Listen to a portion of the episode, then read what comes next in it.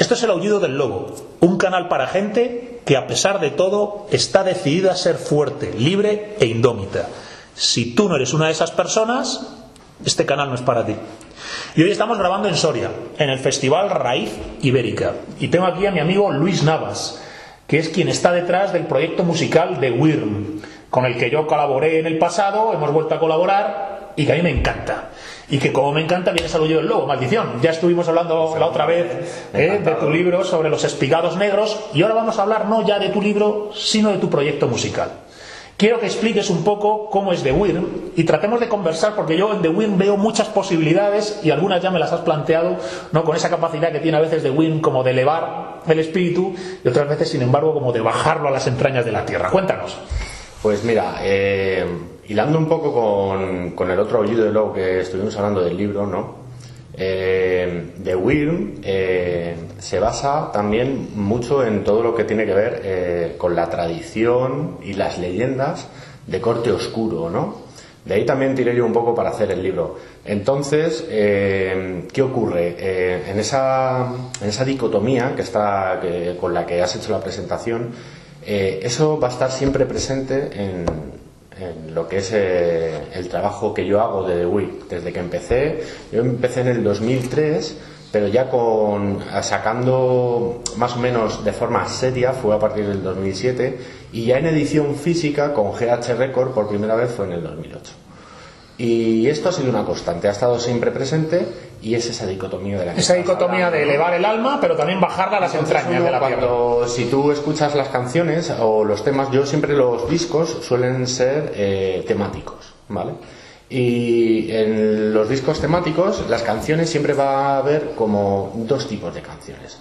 Eh, una canción que va, va a hablarte al alma, canciones muy melódicas, muy románticas, por decir de alguna manera, que hablen al alma y yo lo que busco es sacar ese héroe que hay dentro del el oyente, ¿vale? Y que lo eleve a el empíreo. Pero también luego vas a encontrar canciones que son siniestras, son muy oscuras, son muy pesadas y van a meterte hacia ese lado telúrico donde está el dragón, ¿no?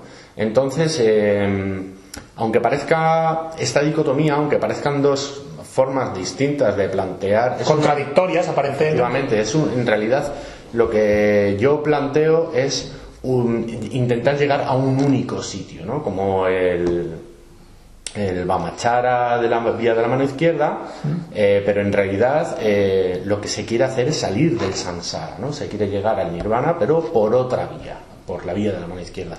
Eso sería esa vía telúrica donde uno va a encontrar todos los temas que están que son más tétricos, son más pesados y que tocan ciertos temas que son más rugosos a no los otros temas que son un poco más melódicos. O sea, en tu proyecto musical eh, trasciende el ámbito musical, hay una intención espiritual y casi ceremonial.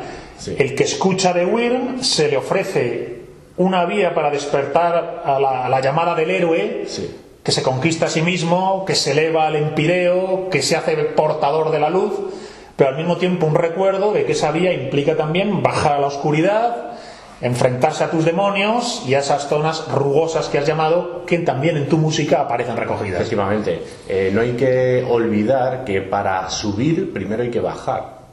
Eso no, o sea, no, mm, si uno quiere subir es porque está abajo. No llegar arriba no se llega por mmm, infusa. infusa, ¿no? Primero hay que estar abajo, entonces pues qué mejor manera de llegar a lo más alto mm, que primero bajando a lo más abajo. Bueno, eso es, eso es un elemento fundamental en toda vía de iniciación desde el opus nigrum de la alquimia a todos los procesos de, que a través del mito tenemos del héroe que muere, baja a los infiernos, surge a los infiernos para después cumplir su tarea, subir a los cielos. Hay una serie de arquetipos que se desarrollan de manera muy interesante con esa idea que tú trasladas. Ahora, tú en The Wyrm esa idea la mantienes desde el primer disco hasta el último. Es una especie como de, de elemento fundamental, de leitmotiv de todo el proyecto de The Wyrm. Y en directo, ¿cómo trasladas eso? Porque sé que tus actuaciones son casi algo más que actuaciones.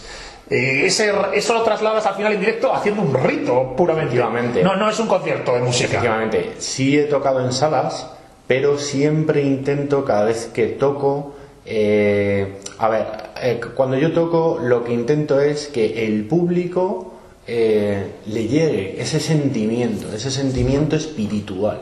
Porque no hay que olvidar que yo con Wyrm lo que intento entregar es como un, hablan, relacionándolo con el tema de la alquimia, ¿no? Es yo el trabajo alquímico te lo doy sin depurar y dependiendo de tu grado de iniciación como oyente, vas a ir trabajando sobre lo que yo te ofrezco y le vas a sacar un partido más, menos.